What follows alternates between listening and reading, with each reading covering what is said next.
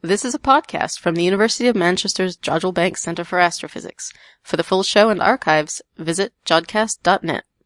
First, some news about what has been happening at our space building.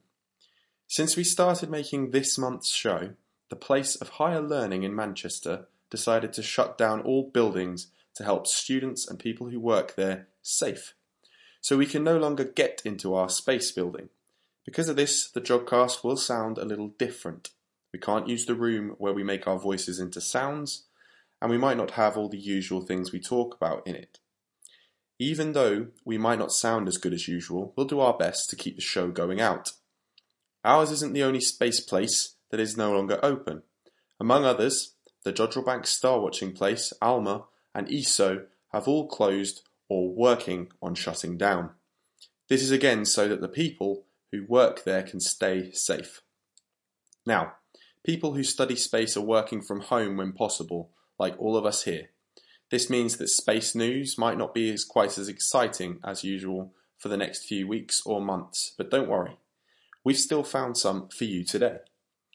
While we here at the Jodcast usually use space machines to look out into space rather than back down at Earth, our space watching machines are also very important to understand our own world.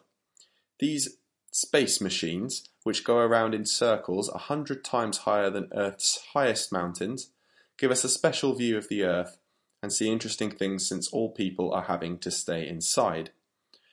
Our space machines are seeing up to half less of some kinds of bad tiny matter in the air over large parts of the world.